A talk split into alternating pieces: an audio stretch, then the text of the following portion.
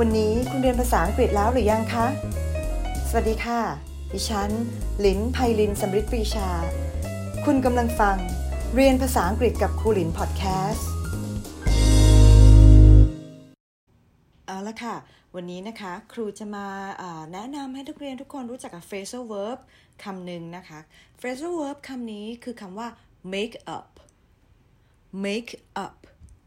make ก็คือ M A K E นะคะ make ที่เรารู้กันว่ามันแปลว่าทำนะคะ up U P นะคะ U P แปลว่าขึ้น แต่เวลาสองคำเนี้ยมันมารวมกันเป็นคำว่า make up make up สามารถแปลได้ประมาณหลากหลายนะคะประมาณสัก 5 5คำแปลด้วยกันนะคะ เดี๋ยววันนี้ครูจะมายกตัวอย่างประโยคนะคะ หรือว่า phrase ให้นักเรียนทุกคนได้รู้กันว่าคำว่า make up สามารถใช้ในในรูปแบบไหนได้บ้างนะคะ ในรูปแบบที่หนึ่งเลยก็คือเวลาเราแต่งเรื่องขึ้นมานะคะ ตัวนี้เราสามารถใช้คำว่า make up make up นะคะ แปลว่าแต่งเรื่องขึ้นมา ยกตัวอย่างประโยคนะคะ เช่น I don't believe her she always makes things up I don't believe her she always makes things up ในประโยคนี้นะคะมีสองท่อนด้วยกัน ท่อนแรกบอกว่า I don't believe her I don't believe her ก็คือ แปลว่า ฉันเนี่ย ไม่เชื่อเขาหรอก ถัดมานะคะ she always makes things up she always makes things up ถ้าสังเกตว่าไอ้ท่อนหลังของประโยคนี้ ครูจะไม่ได้ใส่คาว่า makes up ติดกัน เพราะเรากำลังจะพูดถึงว่าเขาเนี่ยแต่งเรื่องหรือแต่งเรื่องขึ้นมาแต่งบางสิ่งอย่างขึ้นมาตลอดเวลานะคะ she always makes things up แปลว่าเขามักจะแต่งเรื่องขึ้นมาเองตลอดคำว่า make up สามารถแยกกันได้ ถ้าหากว่าตรงกลางเป็นคำนามนะคะ ในกรณีนี้เราก็เลยเรียกว่า makes things up ในกรณีนี้ make เติม s เพราะเรากำลังพูดถึง she หนึ่งคนเป็น singular เพราะฉะนั้นเนี่ย make ที่แปลที่เป็น verb จะต้องเติม s นะคะ ทั้งเพราะฉะนั้นทั้งประโยคก็คือ I don't believe her she always makes things up แปลว่าฉันไม่เชื่อเขาหรอก เขามักจะแต่งเรื่องขึ้นมาเองตลอดนะคะถัดมานะคะคำแปลอันที่สองของคำว่า make up แปลว่าชดเชย มันเป็นยังไง เดี๋ยวเรามาลองดูประโยคตัวอย่างกันดูนะคะ Fortunately my professor allowed me to make up for the exam I missed อีกครั้งหนึ่งนะคะ Fortunately my professor allowed me to make up for the exam I missed ตัวนี้เนี่ยท่อนแรกบอกว่า fortunately แปลว่าโชคดีจัง for fortunate นะ มาจากคำว่า fortunate ที่แปลว่าโชคดี เพราะนั้น fortunately โชคดีจังเลย my professor my professor professor ตัวนี้ก็คืออาจารย์นะคะเพราะกำลังบอกว่าอาจารย์ของฉัน allowed me allowed แปลว่า อนุญาตนะคะ me ก็คือฉันนะคะ make up ตัวเนี้ยเลยแปลว่า ชดเชย for the exam I missed exam ตัวนี้แปลว่าข้อสอบ miss ตัวนี้แปลว่า พลาดนะคะเพราะฉะนั้นทั้งประโยค ก็คือแปลว่า โชคดีจังเลย อาจารย์ของฉันให้ฉันทำข้อสอบชดเชยที่ฉันพลาดไปเมื่อวานนี้นะคะ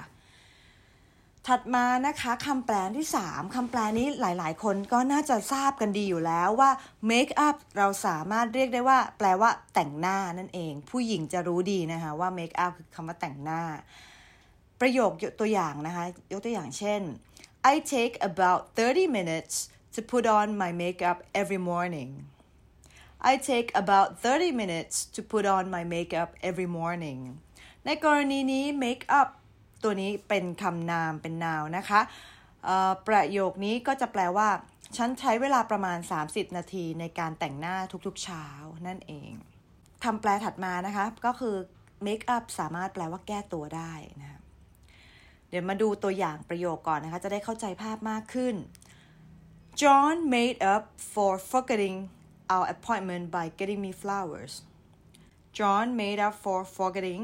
our appointment by getting me flowers ประโยคนี้บอกจอห์นเนี่ยเขามอบดอกไม้ให้กับฉันเพื่อเป็นการแก้ตัวที่เขาลืมนัดของเราค่ะตรงนี้มีคำว่า made up นะตัวนี้ made up ก็คือมาจากคำว่า make up made up ตัวนี้ก็คือบ่งบอกถึงเป็น past tense นั่นเอง คือสิ่งเหตุการณ์ที่เกิดขึ้นไปแล้วนะคะ เป็น M A D E แทนนะคะ forgetting นะคะ forgetting ตัวนี้ก็คือการลืม appointment ก็คือนัดนั่นเอง um, appointment สะกดอย่างนี้นะคะ a w p o i n t m e n t appointment ก็คือนัด เพราะฉะนั้นประโยคว่า John made up for forgetting our appointment by getting me flowers ก็แปลว่าจอห์นมอบดอกไม้ให้กับฉันเพื่อเป็นการแก้ตัวที่เขาลืมนัดของเรานั่นเองคำแปลสุดท้ายของคำว่า make up นะคะคือคำว่าคืนดี ถ้าสมมุติว่าอาจจะมีเพื่อนของคุณสองคนเนี่ยทะเลาะกันมา สักพักแล้วไม่คุยกันมานานแล้วเนี่ยเราก็จะบอกว่าให้ฉันคิดว่าถึงเวลาที่คุณควรที่จะคืนนี้กันได้แล้วนะ ในภาษาอังกฤษเราก็จะพูดได้ว่าอย่างนี้นะคะ you two haven't talked for a long time I think it's about time you two make up you two haven't talked for a long time I think it's about time you two make up ประโยคท่อนแรกครูบอกว่า you two haven't talked for a long time ครูกำลังบอกว่าคุณสองคนเนี่ยไม่ได้คุยกันมานานมากแล้วนะ I think it's about time you to make up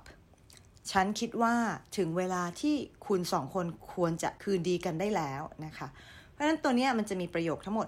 มีคำแปลประมาณ 5คำทั้งหมดด้วยกันนะคะ อยากจะให้นักเรียนเนี่ยลองไปปรับใช้นะคะคำว่า make up เนี่ยจริงเหมือนเป็นคำง่ายๆ แต่จริงแล้วมันสามารถใช้ได้ในหลายโอกาสหลายรูปแบบนะคะ เดี๋ยวเราลองมาทวนกันอีกครั้งหนึ่งนะคะว่า ไอ้ห้าคำแปลตัวนี้ของคำว่า make up มีอะไรบ้างนะคะ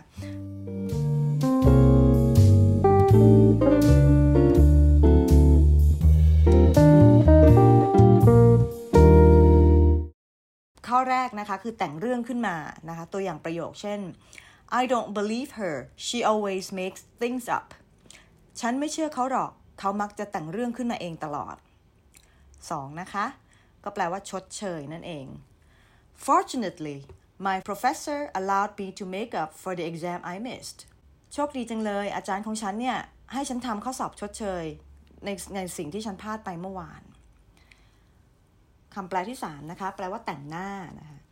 I take about 30 minutes to put on makeup every morning ฉันใช้เวลาประมาณ 30 นาทีในการแต่งหน้าทุกเช้า ถัดมาก็คือแปลว่าแก้ตัวนะคะ John made up for forgetting our appointment by getting me flowers จอห์นมอบดอกไม้ให้กับฉัน เพื่อเป็นการแก้ตัวที่เขาลืมนัดของเรา สุดท้ายนะคะ You two haven't talked for a long time I think it's about time you two make up คุณสองคนไม่ได้คุยกันมานานมากแล้วนะ ฉันคิดว่าถึงเวลาแล้วที่คุณควรดีกันได้แล้วค่ะ ก็เป็น 5คำแปลนะคะ ครูก็หวังว่ามันจะมีประโยชน์แล้วก็ สามารถช่วยนักเรียนเวลาไปใช้ได้นะคะ วันนี้ก็มาถึงช่วงสุดท้ายแล้วนะคะ แล้วถ้าหากว่านักเรียนเนี่ยได้ฟังเรียนภาษาอังกฤษกับครูหลินมาตั้งแต่ episode แรกนะคะมาจนถึงวันนี้ นักเรียนจะได้ฟังได้เรียนรู้คำศัพท์ หรือสำนวนภาษาอังกฤษเนี่ยไปแล้วทั้งสิ้นประมาณ 107คำหรือประโยคนะคะ วันนี้เท่านี้นะคะ เจอกันคราวหน้า สวัสดีค่ะ เป็นอย่างไรกันบ้างคะสำหรับเนื้อหาในวันนี้ สามารถติดตามเรียนภาษาอังกฤษกับครูหลินได้ที่ Facebook Spotify Apple Podcast และ YouTube อย่าลืมกด subscribe และกดกระดิ่ง เพื่อไม่ให้พลาดคอนเทนต์ดี ๆ ด้วยนะคะ